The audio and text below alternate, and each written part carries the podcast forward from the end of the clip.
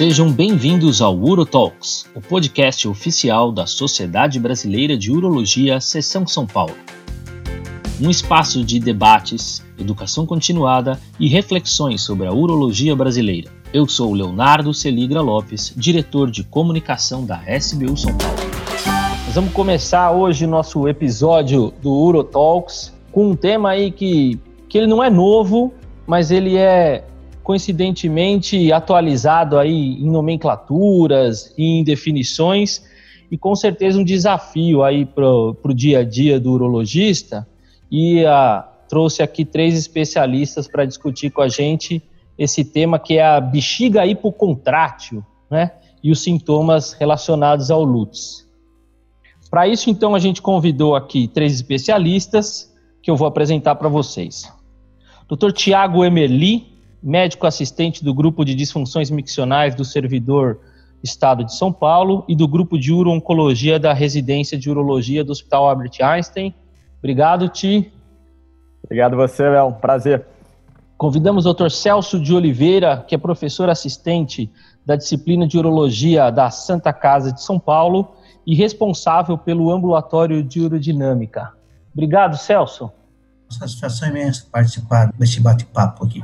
E convidamos o Dr. Cássio Risseto, professor livre docente da urologia da Unicamp, onde é coordenador da área de urologia feminina. Obrigado, Cássio. Obrigado, convite, é um prazer estar aqui. Bom, então para a gente começar esse tema, que para mim ele já é desafiador no nome, né? Se a gente pensar em bexiga hipocontrátil, é, já, é, já é desafiador pensar tanto no diagnóstico quanto a, a imaginação que leva lá na frente no tratamento. É, ô Ti, vamos começar com você, só para te já botar você no, na roda já, né? Vamos é, lá, Léo. Como é, mudou, né, recentemente essa, essa questão de definição, nomenclatura? Tenta ajudar a gente aí para começar a discutir aí. Ah, mudou, né, Léo? O ICS que faz essa essa terminologia toda, e na verdade era sempre teve uma, uma questão muito de nomenclatura aí, porque acaba que esses termos urodinâmicos ajudam muito. Quando a gente define define eles de forma correta, isso acaba ajudando muito aí na, no entendimento da, da doença e até no tratamento, diagnóstico, etc. Então, assim, basicamente hoje a gente chama de bexiga hipoativa ou bexiga hipocontrátil, né? Você pode chamar das duas formas, mas o termo o termo de fora mais usado hoje, hoje é bexiga hipoativa. E é importante a gente, a gente frisar também que é, é uma, uma coisa muito comum, acho que vai, a gente vai chegar nessa parte depois, e a definição dela é uma definição que é, é difícil também. Né? A, a própria ICS ela define a, a bexiga hipoativa como um, um são pacientes que têm uma, uma, uma contração detrusora com uma força ou uma duração reduzida, que vai resultar numa, no esvaziamento vesical prolongado ou na falha de, de, do paciente conseguir atingir o esvaziamento vesical durante um período que é considerado normal. Mas até a própria terminação, ela, a própria definição da ICS, ela, ela carece aí de dados urodinâmicos ou até de do que considerar normal, né? Ele não chega a falar exatamente isso. Então fica um termo meio genérico, mas é, é isso que a gente tem para hoje. Então vamos é, é uma discussão antiga entre os urodinamicistas e a discussão ainda não acabou. Pelo visto, vai, vai longe ainda. Vai longe. E, e para a gente pensar, então, Celso, que essa definição, ela assim não é realmente tão objetiva, né? É, dentro desse contexto de a definição não é objetiva, eles, eles contextualizam uma, talvez uma síndrome da bexiga hipoativa, né? Esses sintomas eles vão ser semelhantes aí a eventualmente sintomas é, obstrutivos. Qual a etiologia que a gente pensa? Qual a epidemiologia para a gente pensar? Eu, ah, na hora que eu estou investigando esse paciente com, com os sintomas, eu tenho que pensar com, com, qual frequência em bexiga hipoativa? Como que é essa questão da epidemiologia para bexiga hipoativa? Bom, Léo, completando até que o Tiago falou muito bem, na, na realidade é o seguinte, é, essa questão de nomenclatura e definição ainda é, é bastante dúbia, né? Então, até hoje, quando você me convidou para participar desse podcast, eu fazer uma revisão, dar uma atualizada, eu encontrei uma aula que eu dei em 2014, em que aparecia realmente muito poucos trabalhos sobre é, bexiga hipoativa ou hipocontrátil, né? Uh, depois, em 2017, voltei a dar uma outra aula sobre o assunto, daí já aparecia um pouquinho mais de trabalhos, em torno, até eu anotei aqui, em torno de, uh, tinha, anteriormente eram 185 trabalhos, depois 284, e agora levantei, felizmente, agora já tem mais trabalhos, mas a própria ICS uh, tem um pouquinho de dúvida. Então, quando ela fala de bexiga hipocontrátil, é, é, em termo geral, de uma deficiência, uma de, debilidade e contratilidade detrusora, e bexiga hipoativa está relacionado ao quadro neurológico. Muitas vezes falam isso, né?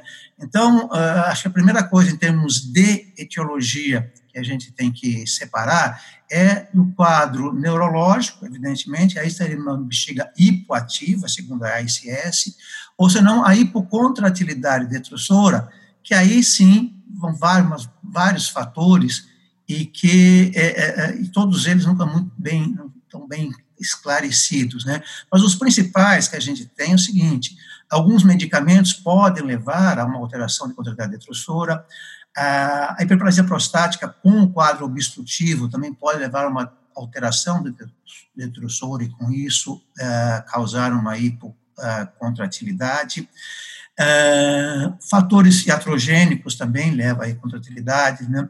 como algumas doenças metabólicas, tipo diabetes. Então, a gente tem que estar atento a isso daí para pensar num paciente que esteja com a bexiga hipocontrátil. Muito bem. E, e acho que até a gente tem, eu imagino, pelo menos, a gente não pode esquecer que a gente tem a evolução natural do envelhecimento, né? Onde a bexiga também vai Sim. perdendo a função e, e a gente tem que lembrar disso também.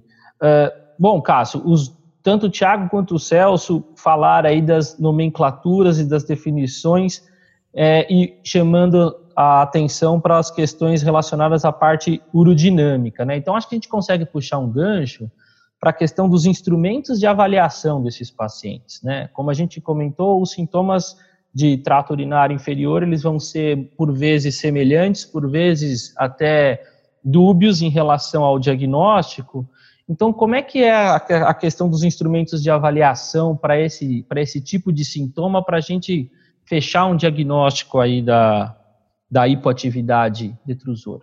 Eu acho que o, o, um instrumento de avaliação que eu uso muito é o diário miccional.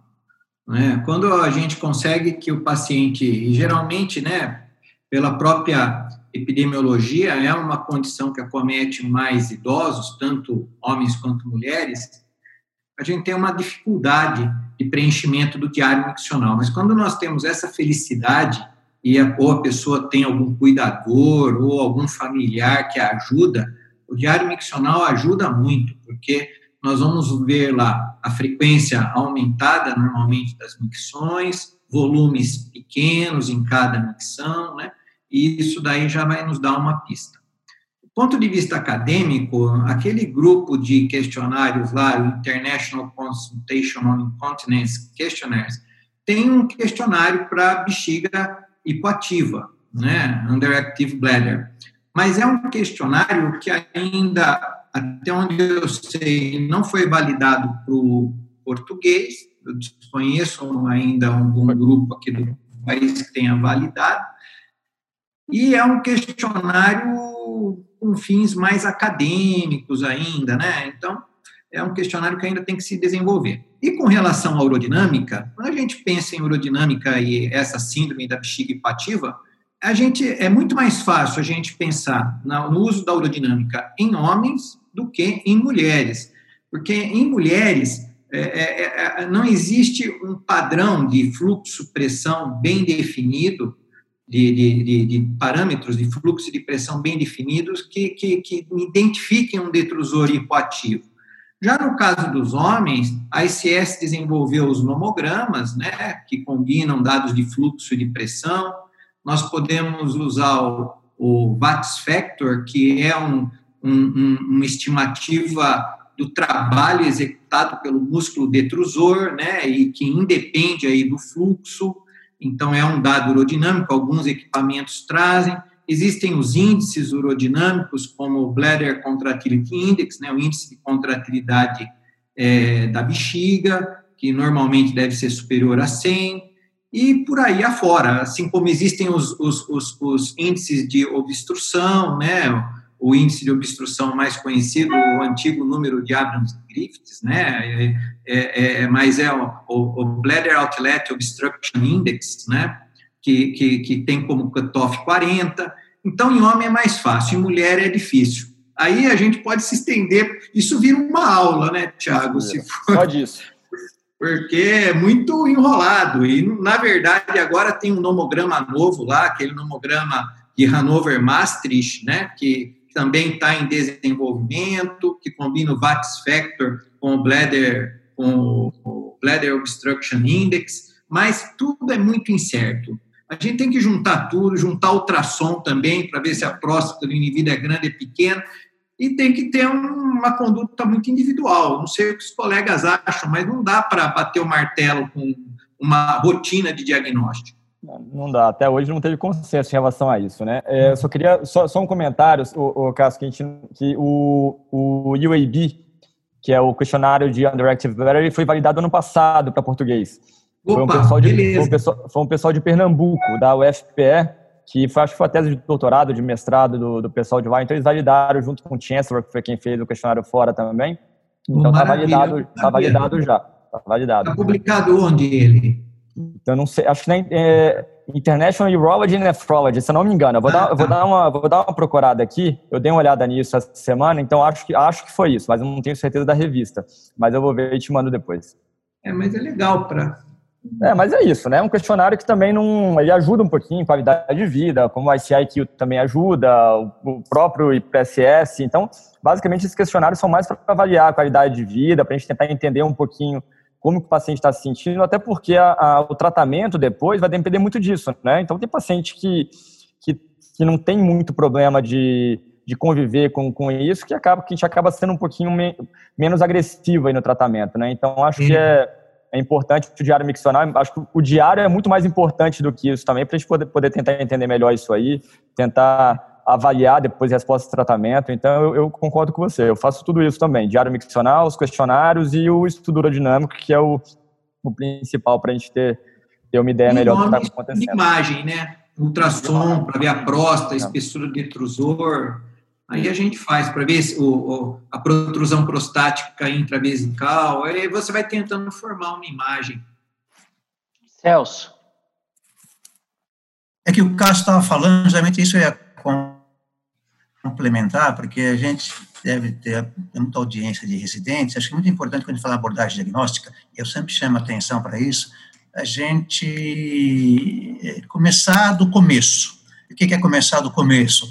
é a gente fazer uma boa história clínica, isso é importante avaliar, porque normalmente, se você pega um paciente que já tem uma queixa arrastada de eh, problema miccional, um paciente que tem uma certa idade, provavelmente uma próstata aumentada, então isso aí já mostra alguma coisa, mas é importante isso daí, passando pelo que o Cássio falou de diário miccional, vai ser um instrumento extremamente importante, como acho também extremamente importante, foi citado já aí, mas só para chamar a atenção, é a ultrassonografia. Porque a ultrassonografia é a hora que você vê uma ultrassonografia em que tem uma bexiga com uma capacidade muito alta, uma bexiga, uma repressão muito uh, alta, você tem um músculo detrusor afilado, uh, um esvaziamento incompleto, então faz com que a gente já pense que esse paciente, a hora que vai para a urodinâmica, ele tem uma tensão maior pensando numa hipocontratividade detrusora, né? Então, acho que isso é muito importante nessa sequência. Agora, e sem dúvida nenhuma, como foi bem, muito bem eh, falado aí, a urodinâmica é que vai nos dar todos os, os, os passos para eh, o tratamento, né? Eu vou, eu vou cumprir o meu papel aqui de representar o urologista não especialista, tá? Então, se eu seguir o padrão de que se eu estiver investigando um paciente com LUTS e a primeira investigação nunca é uma urodinâmica e vai ser provavelmente uma ultrassonografia e ele tiver com uma próstata aumentada e aí eu começo a tratar esse paciente por HPB sem a urodinâmica, eu não tenho essa informação da, da hipoatividade ou da hipocontratilidade. Vocês acham, então, que a gente deveria recomendar que a urodinâmica deveria ser para todo mundo, desses pacientes com HPB? Quem quer acho comentar? Que não, né? É, acho que para todo mundo não, Léo, mas é uma coisa que em algum momento ah, os sintomas são muito conflitantes, né? Então, na verdade, como você falou antes, os sintomas de esvaziamento, de armazenamento, eles são, são sintomas incomuns aí, tanto com a, com a obstrução quanto com a, com a hipoatividade, com a, com a bexiga hipocontrátil. E muitos pacientes têm as duas coisas juntas, né? Então, eu particularmente eu reservo o estudo urodinâmico, eu não sei o que, que os colegas vão falar, mas para aqueles pacientes que têm um resíduo mais alto, é, que têm muitas infecções de repetição, ou pacientes antes de operar, pacientes pré-operatórios. Eu, eu, apesar de não ser guideline, eu particularmente eu prefiro fazer estudo urodinâmico antes de, de, antes de operar um paciente, a não ser que seja uma próstata muito grande, que seja uma coisa que realmente a gente saiba que, que a chance de obstrução é muito maior, mas eu prefiro, até para ter uma ideia melhor do, do, do, do, que esperar depois da cirurgia, eu prefiro fazer o estudo aerodinâmico antes, eu me sinto mais confortável fazendo do que operá-lo sem estudo. É, eu normalmente também trato sem urodinâmica, a maioria dos pacientes. A gente gradua pelo IPSS, trata, e ah, quando, dependendo do caso, dá para fazer uma fluxometria livre, e o ultrassom, sim, o ultrassom acho que é um consenso que todos devem fazer, né, para a gente ter aí uma avaliação invasiva. E quando a coisa não vai bem, aí a gente vai fazer a urodinâmica, né? Isso em homens, né? Vamos centrar em homens. É, não, acho que dá para é, centrar eu concordo, né, o Léo, você só para completar um pouquinho, na realidade é o seguinte, eu acho que a, a, a urodinâmica é bem um passo à frente, né? Nunca se deve uh, inverter a, a sequência. E nesse aspecto, como eu falei, que a, a ultrassonografia é muito importante. Inclusive, tem um trabalho, é, um trabalho não é muito recente, não, do grupo de Maastricht, que é o Cássio, com certeza deve conhecer bem, do Rademacher, que é um, tempo de ultrassom, em que ele fala realmente isso, que ele, quando tem uma, um quadro, uma disfunção miccional, um quadro de Lutz, em que o detrusor tem uma espessura é, aumentada, acima de 2 milímetros e meio. Então, isso sugere muito um quadro obstrutivo e com detrussor geralmente forte. Por outro lado, se ele tem uma, um detrussor fino, um detrussor um, menos de um centímetro e meio de espessura e com um, uma capacidade alta e muitas vezes um, um resíduo elevado, a chance de uh, haver uma, uma hipocontrolaridade de nesse paciente é muito grande. Então, por esse aspecto, acho que vale bastante a gente ter esse ultrassom. O problema que nós temos no dia a dia é que o ultrassom é um exame extremamente médico dependente. Então, a gente nem sempre consegue esses dados com precisão. Então, a gente fica também na dúvida, né? É, e, e uma vez que esses sintomas são assim realmente tão ambíguos, Uh, eu acho que a gente também tem uma outra situação ambígua que eu queria tentar abordar com vocês e que às vezes parece até um, um paradoxo, né? Existe uma situação que a gente encontra hiperatividade detrusora com detrusor hipocontrátil? Isso é possível? Isso existe? Uh, se, uh, Celso, quer começar você? Essa situação existe? Como que é essa, encontrar isso Existe sim, acho que, e para o sinal é uma situação muito ruim para o paciente, principalmente. Geralmente isso ocorre quando existe uma deteriorização do músculo detrusor. Então, o que, é que acontece? Esse paciente, pela deteriorização, pela alteração que tem na musculatura, ele acaba uh, levando à ocorrência de uh, contrações uh, detrussoras durante o enchimento. E o problema que acontece é o seguinte: ele tem contrações detrussoras durante a fase de enchimento, então, às vezes ele tem a urgência, ele tem todo o quadro clínico de hiperatividade detrussora, com urgência incontinência, né? Só que daí é o seguinte: se passa esse período de, de, de, de, de instabilidade, e ele não vai ter depois, ah, na sequência, uma contração detrussora eficiente para o esvaziamento. Então, o que acontece? Ele tem um quadro problema de armazenamento, que ele vai ter instabilidade, vai ter urgência, vai ter incontinência, e depois ele acaba tendo um resíduo elevado e muitas vezes uma retenção urinária. Então, o quadro é uma situação mista, difícil de resolver. Eu queria então, o Cássio, É, você acha que eu posso considerar que um paciente que não esteja obstruído, já que a gente está focando talvez mais em homens, mas um paciente que não esteja obstruído, um paciente que tem a hiperatividade idiopática, ele pode também evoluir para hipocontratilidade, como um paciente obstrutivo, obstruído? Eu posso pensar isso como evolução da doença? Pode, mas não existe consenso na International Congress Society sobre isso. É, é mais lógico a gente pensar que se trata de uma evolução natural, como a gente vê isso normalmente em pacientes mais idosos, é mais lógico a gente pensar que essa concomitância é a evolução natural de um quadro de obstrução que acabou degenerando o detrusor, e aí o paciente mantém contrações na fase de armazenamento, que geram urgência, mas não mantém uma contração é, é, coordenada e de duração é, significativa na fase de esvaziamento, suficiente para esvaziar adequadamente a bexiga. Mas, segundo a ICS, isso pode ser uma condição só, onde nós teríamos uma fisiopatologia especial, mas eles mesmos não têm certeza do que do que está ocorrendo aí. Muito bem. Vamos tentar então. Deixa, deixa eu fazer uma pergunta para os dois aqui, que é curiosidade minha. É, existe esse termo em inglês, né, que é o DHIC, que é de Detrusor é, Hyperactivity é, with Impaired Contractivity. Como que vocês laudam isso e, e, aqui no Brasil, o Celso e Cássio? Vocês têm laudado como isso, no, no, no laudo do urodinâmico?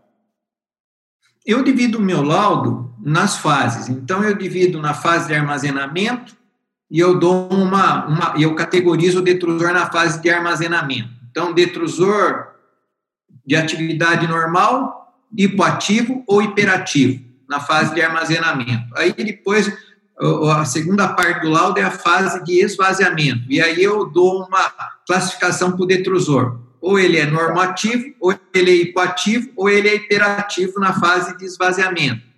Uhum. E, e, por quando tem aquelas contrações pós-miccionais e coisa e tal. E, e, assim a gente não se compromete, porque você não está juntando as duas fases. Tá. Boa estratégia. Eu faço, é, faço, isso que o Cássio falou também. Inclusive é. o seguinte, eu sempre converso, falo para os residentes isso. No final da urodinâmica, quando a gente consegue fazer um diagnóstico, então a gente coloca lá, diagnóstico e pronto. Maravilha. Obstrução intravesical, incontinência de esforço, coisa assim. Agora, quando não consegue ter um diagnóstico preciso, tem que fazer por fase. E faço assim também.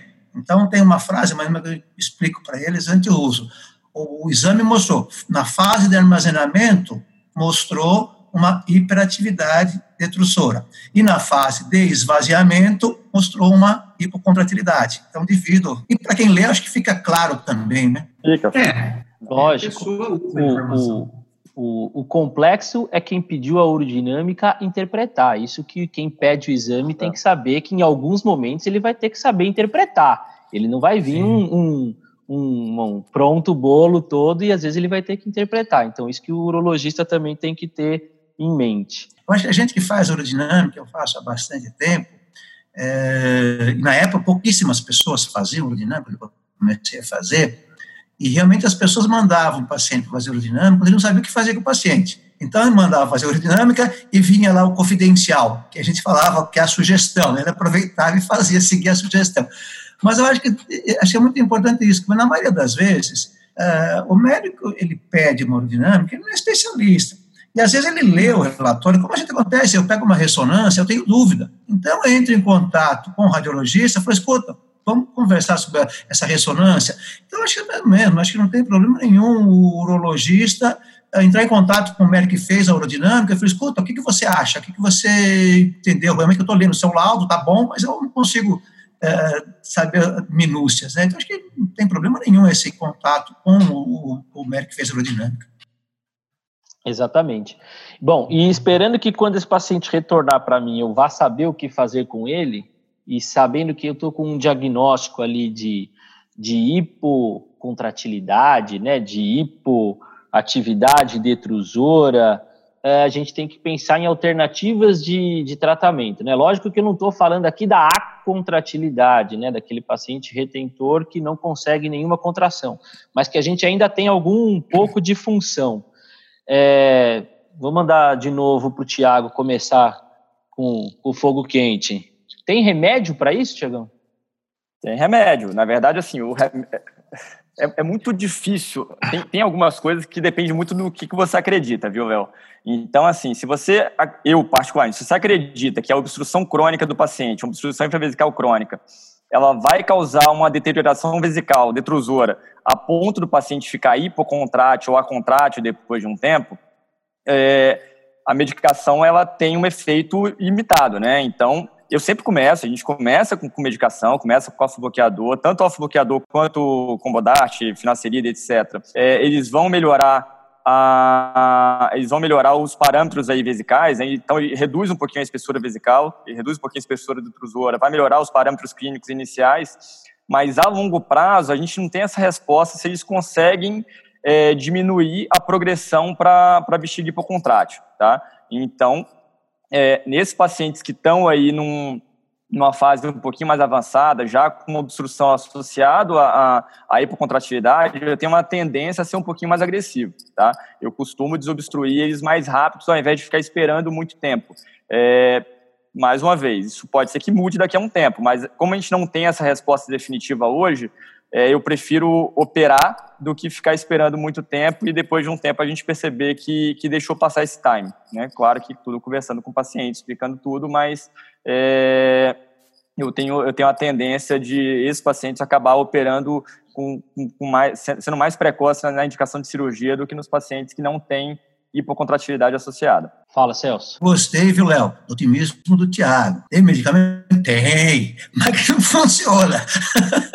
Porque na realidade é isso mesmo. Inclusive, né? é, é, é, agora na, na até procurei assistir essa parte que me interessava. Então, achei a atenção realmente isso, que é, não teve nada de novo em termos de medicação, Agora, uma coisa que me chamou a atenção, que eles ainda falam ainda do beta-necol. Até eu vi a opinião do Cássio em relação a isso, que é um simpático médico, que lá no começo, quando estava na residência, muitos anos atrás, a gente usava, e depois vários trabalhos mostraram que o efeito do beta-necol é similar ao placebo. Mas ele ainda coloca lá na apresentação, não me lembro quem foi que apresentou na UA no sábado, e colocou o beta-necol como uma opção. É, e, na realidade, a gente sabe que não funciona. Infelizmente, em termos de medicamento, tá para surgir um medicamento ainda que vá tratar a hipocontratividade detrusora, né? Você usa, é, Cássio? Eu, eu, não. Eu, é, eu sou da época do betanicol. Mas, o, veja, é, o, o consenso é que para ele ter alguma função, o betanicol, você falam também até no carbacol, que é mais inespecífico ainda que o betanicol, você tem que usar uma dose onde o efeito colateral é, fica proibitivo, porque ele vai ter uma atividade ali simpatomimética e vai, ou, ou, e vai fazer com que haja uma aceleração do trânsito intestinal, é, alterações cardiovasculares. Então, na prática, a gente não usa. Eu acho que, que em termos de tratamento medicamentoso, o Tiago ele foi realmente muito preciso. Se a gente tem no, na avaliação que foi feita antes do tratamento, mesmo que não haja uma comprovação urodinâmica clara, porque isso é difícil, mas se a gente tem uma próstata muito grande, um, um, uma protrusão prostática para dentro da bexiga é, é significativa e tem um detrusor espesso, a gente tem que propor desobstrução. Agora, normalmente esses pacientes têm um prognóstico pior e isso tem que ser discutido com o paciente. Agora, quando nós pegamos um caso numa fase mais inicial, a gente vai tratar com medicamento, com um alfa-bloqueador, né? Atualmente está se propondo a associação de, de inibidor de, 5-fosfodiesterase, né? E com relação aí a, aos inibidores de 5-alfa-redutase, aí parece que a literatura é menos, menos assertiva em dizer se funciona ou não funciona, mas também não tem nada que proíba usar se a próstata é grande. Só que aí eu acho que entre ficar dando um inibidor de 5 de, de 5-alfa-redutase ou desobstruir, a, a, tendência de desobstruir parece mais, mais eficaz, né? Agora a gente pode quebrar a cara e o paciente continuar urinando mal. Isso tem que ser discutido. Existe algum limite, então, para eu falar que esse paciente eu não vou operar, para falar, olha, esse paciente tem uma, uma hipocontratilidade tamanha que operar para ele não resolve eu vou estar submetendo ele a um procedimento onde eu não vou resolver o problema para ele, ele vai continuar retencionista? Existe esse limite? Para mim, para mim, o limite é o estado clínico do paciente, o estado geral do paciente. É, isso até que era exatamente isso que eu ia comentar.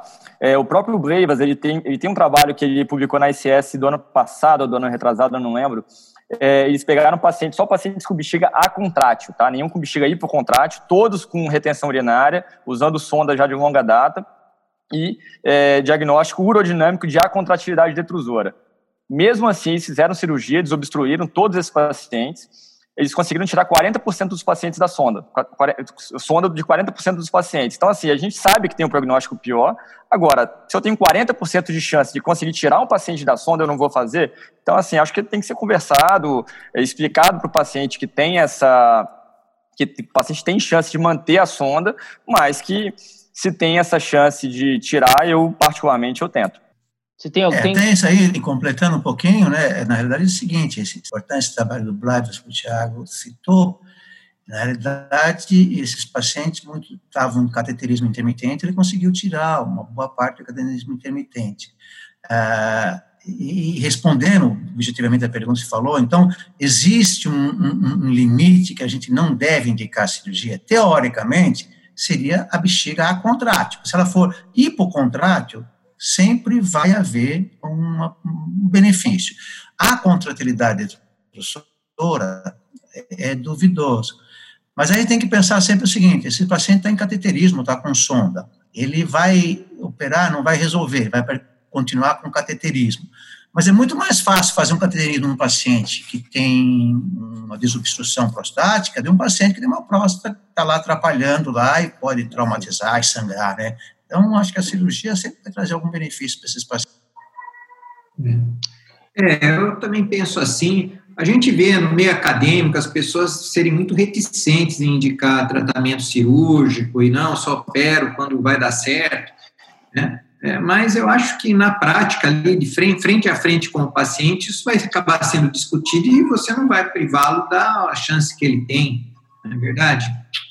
Exato. Não tem jeito de não operar. É, é, alguma, alguma coisa nova assim em relação à medicação? Alguém sabe alguma coisa? Porque assim, talvez se a gente pensar que a gente usa antimuscarínico para controlar a hiperatividade, poderia existir uma medicação agonista, né, muscarínica, alguma coisa nesse sentido ou não? Estou viajando. Ó, oh, Léo, tem um de novidade maior que eu vi, o grupo do Chancellor lá da lá de Michigan, eles estão fazendo, eles estão pegando eles fazem uma biópsia do quadríceps, tá, do próprio paciente autólogo.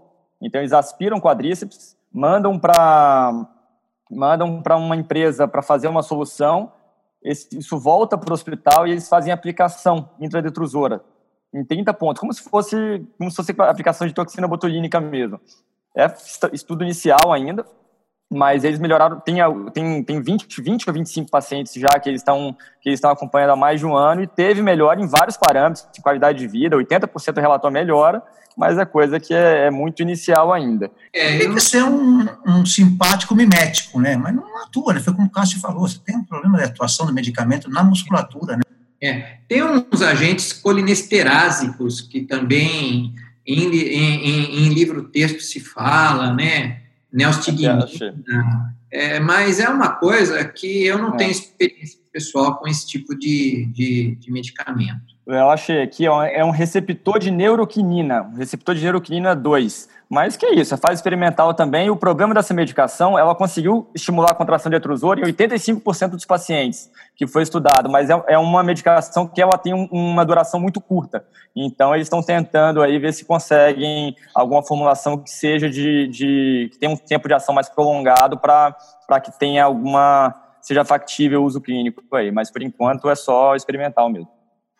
Muito eu bem. acho também, nesse tipo de paciente, como a qualidade de vida dele é muito ruim com cateterismo, mesmo que ele tenha uma micção que não seja completamente eficiente, que ele tenha um resíduo até alto aí, vamos supor, é um resíduo de 200 ml, mas a gente consiga tirá-lo aí do cateterismo e ele não tem infecção urinária, para ele já é uma tá, grande exato.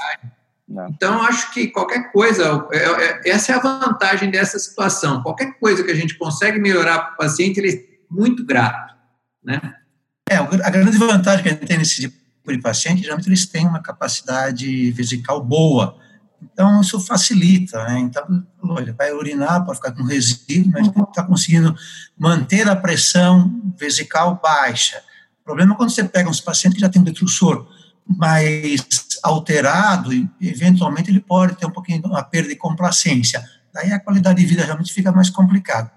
É, no paciente que tem as duas condições, aí é, o dilema é maior, né? Porque se nós damos aí um, um, geralmente a gente hoje em dia vai tender a não utilizar anticolinérgico, porque geralmente são pacientes idosos e estão de se evitar anticolinérgico em pacientes idosos, né? Não sei até que ponto isso tem dentro da indústria, até que ponto isso realmente é um problema clínico, mas é fato, né? O anticolinérgico aumenta risco de queda, aumenta problema cognitivo. Então, a gente vai acabar dando mais beta-3 agonista para esse tipo de paciente e vai ter a esperança que o beta-3 agonista não diminua a contratilidade mais ainda, como os anticolinérgicos tradicionalmente diminuem, né? Então, no, nesse grupo em particular de pacientes que têm as duas condições, eu acho que o beta-3 agonista leva vantagem. Quando tem detrusor hiperativo e o detrusor hipocontrátil. Perfeito. Eu acho que uma outra coisa que eu queria só salientar aqui e deixar como mensagem, né? A, a, gente tem muito urologista também que tem um pouco de resistência à questão do cateterismo intermitente, né? Como a gente tem um alcance aí nacional, internacional e como o Celso falou, uma audiência boa de residentes. É, eu queria que vocês comentassem aí, porque a gente sabe que o grande benefício para esses pacientes, principalmente em preservar a função vesical, é manter eles em cateterismo intermitente e não em sonda vesical de demora, né? Você quer falar um pouco disso aí, Cássio? Não, eu acho que o que acontece com o cateterismo é que pela condição econômica nossa, a gente acaba não usando materiais de primeira linha, né? Então, tem sondas hidrofílicas, tem pelo menos duas que eu conheço, uso no mercado brasileiro, que são de bom padrão, né?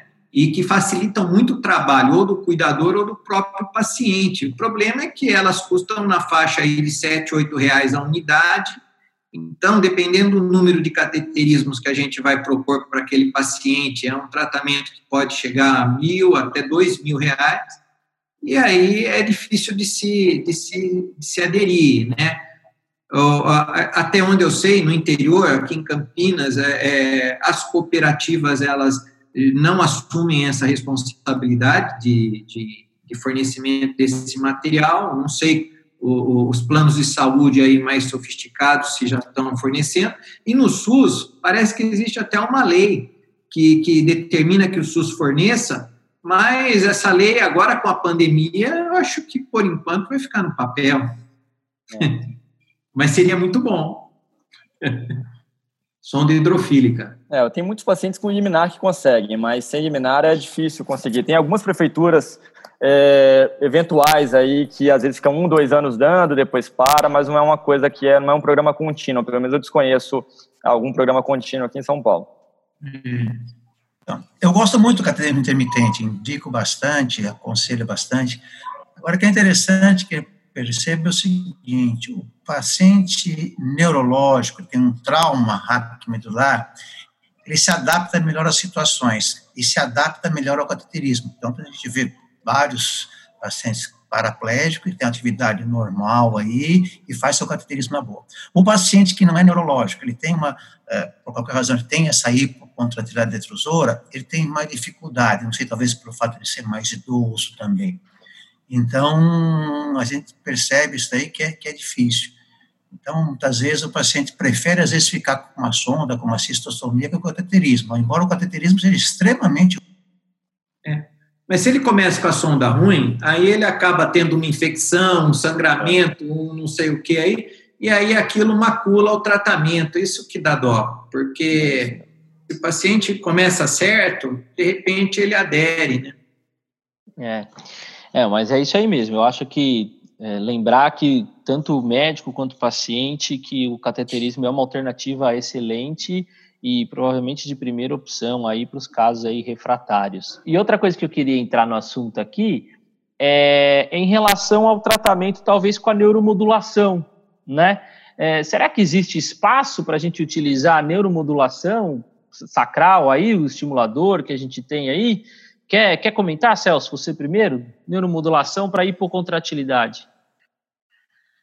Pois é, a neuromodulação é um problema para mim, viu? Provavelmente os especialistas em neuromoduladores aí vão criticar, porque na realidade é o seguinte, é, tem, tem, os trabalhos mostram que tem os resultados razoáveis com a neuromodulação. Só que a neuromodulação é uma coisa extremamente seletiva. Seletiva em quê? Em indicação, primeiro, você seleciona muito bem o paciente, e em preço, em custo, aonde fazer. Então, hoje a gente já tem vários uh, colegas fazendo implante. E quando eles expõem, para eles é muito fácil, mas a gente vê que é uma coisa que não está ainda caminhando, vários fatores, assim, a, a largos passos para conseguir ser uma opção de tratamento desses pacientes que têm alguma disfunção miccional. É, eu, particularmente, como não tenho experiência nenhuma com neuromodulação, então não sei é mas que a gente sabe, em termos de literatura, que funciona. Mas, na prática, eu acho que poucos pacientes do nosso dia a dia é, têm acesso a isso aí e vão se beneficiar com isso daí. Bom, eu, eu gosto um pouco mais do que o, do, do que o Celso, eu acho, viu? É, eu acho que a neuromodulação tem, eu concordo com o Celso em relação ao perfil de paciente, tem, tem pacientes que são, isso são melhor indicados, né, que têm uma indicação melhor do que isso, principalmente pacientes jovens, é, jovens do sexo feminino com retenções idiopáticas, que a gente não sabe de onde vem. Esses pacientes têm uma resposta razoável à neuromodulação, e é o que a gente tinha comentado antes. É, qualquer coisa nesse paciente vai melhor, ele, o paciente fica feliz com a melhora. Então, se o paciente não tem opção nenhuma, você oferece um tratamento para ele e ele tem 50%, 60% de chance de melhorar, eu não vejo por que não, não, não oferecer, tá? É, então, eu, eu costumo oferecer mesmo neuromodulação para esses pacientes. Tem bastante paciente que melhorou. É, em relação a, a, custo, hoje já está no rol da ANS, já tem 3, 3 4 anos que está no rol da ANS. Então, isso facilitou bastante, né? Porque tirou do, do, do paciente o custo de arcar com, com, com o preço do implante, que, que, que é o que é mais caro, realmente não é, uma, não é um tratamento barato. E mesmo para pacientes neurogênicos, é, pacientes neurogênicos que têm uma, uma hipocontratividade associada à hiperatividade, principalmente pacientes com esclerose múltipla, esses pacientes eles também se beneficiam da, da, da neuromodulação. A gente tem colocado a neuromodulação com implante bilateral e tem tido um resultado bem razoável nesses pacientes. São pacientes que realmente são refratários, que não têm, não têm outra opção, mas eu gosto. Eu acho que quando bem indicado tem seu papel.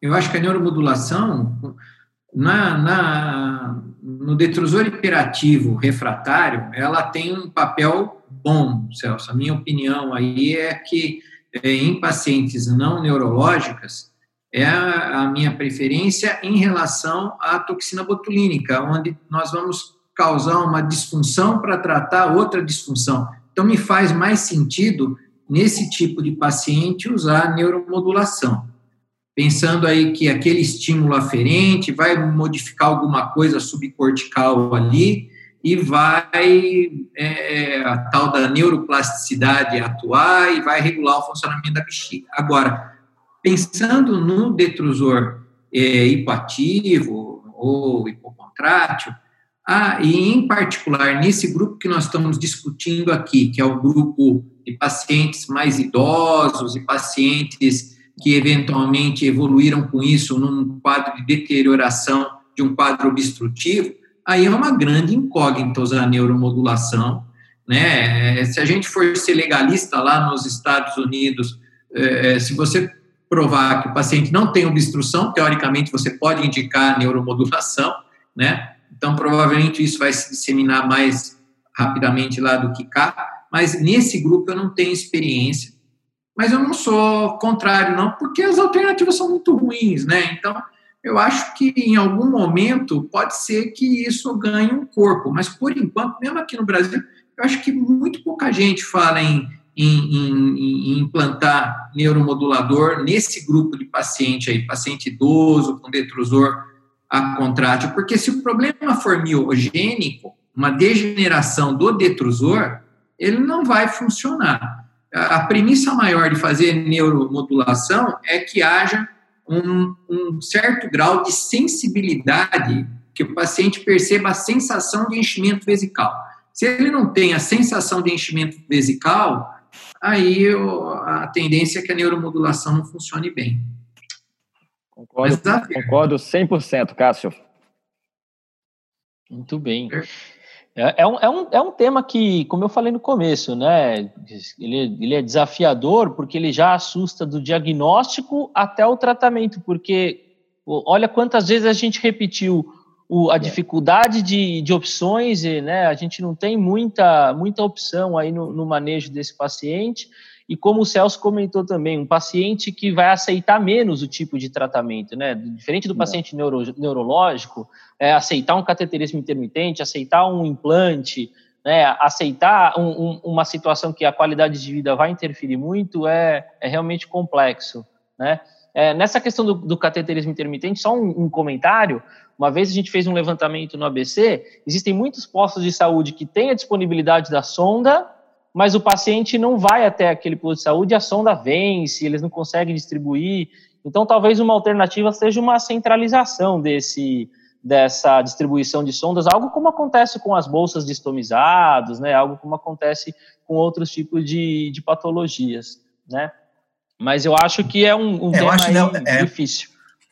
Eu acho que o cateterismo intermitente, como tudo que você tem que ensinar ao paciente, acho que parte disso daí. Se você tem uma equipe dentro do seu serviço que oriente o paciente, o acompanhante, o cuidador desse paciente, ele vai sentir facilidade. Se você só fala para ele, ou a enfermeira fala, ah, você passa a sondinha assim, assim, ele vai, vai passar uma ou duas vezes, foi o que o Cássio referiu aí, vai ter problema, vai machucar a uretra, vai doer, ele desiste. Então, acho que a questão realmente de você ter um, um grupo, uma pessoa, um, um, grupo que motive o paciente e mostre realmente como deve ser feito, né? Isso, uma enfermeira, né? Tem, tem enfermeiras que, que, inclusive, fazem esse atendimento domiciliar desses pacientes, né? Um campo de trabalho para algumas enfermeiras, nossa região tem.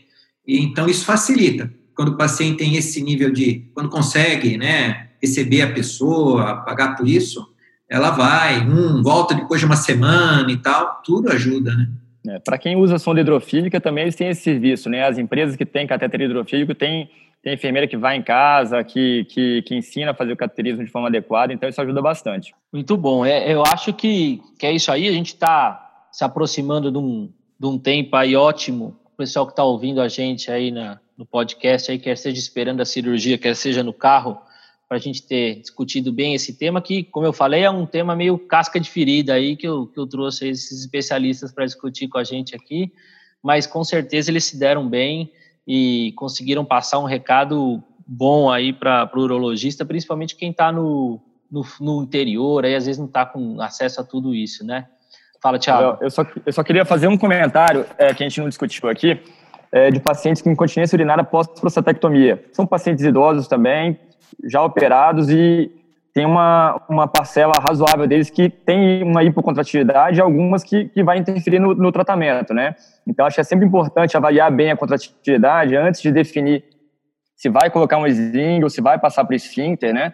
Se o paciente tem uma hipocontratividade um pouquinho mais de moderada para severa, evitar colocar sling de compressão, porque isso piora, o paciente acaba ficando retencionista, né? Então, isso, isso é um ponto que, que eu acho que vale a pena tomar cuidado sempre antes de indicar cirurgia nesses casos. Muito bem colocado. Bom, então, aproveitando aqui então o gancho que a gente abrangeu quase tudo, agradecer a, a vocês a ter aceitado o convite aqui de, de encarar esse tema e abrir um espaço aí para vocês aí para considerações finais, enfim. É, obrigado, Cássio, por ter aceitado o convite. Obrigado. É, é, é um tema muito difícil. Na área de disfunções miccionais é o pior tema possível, né? Então, a gente não vai conseguir esgotá-lo nunca.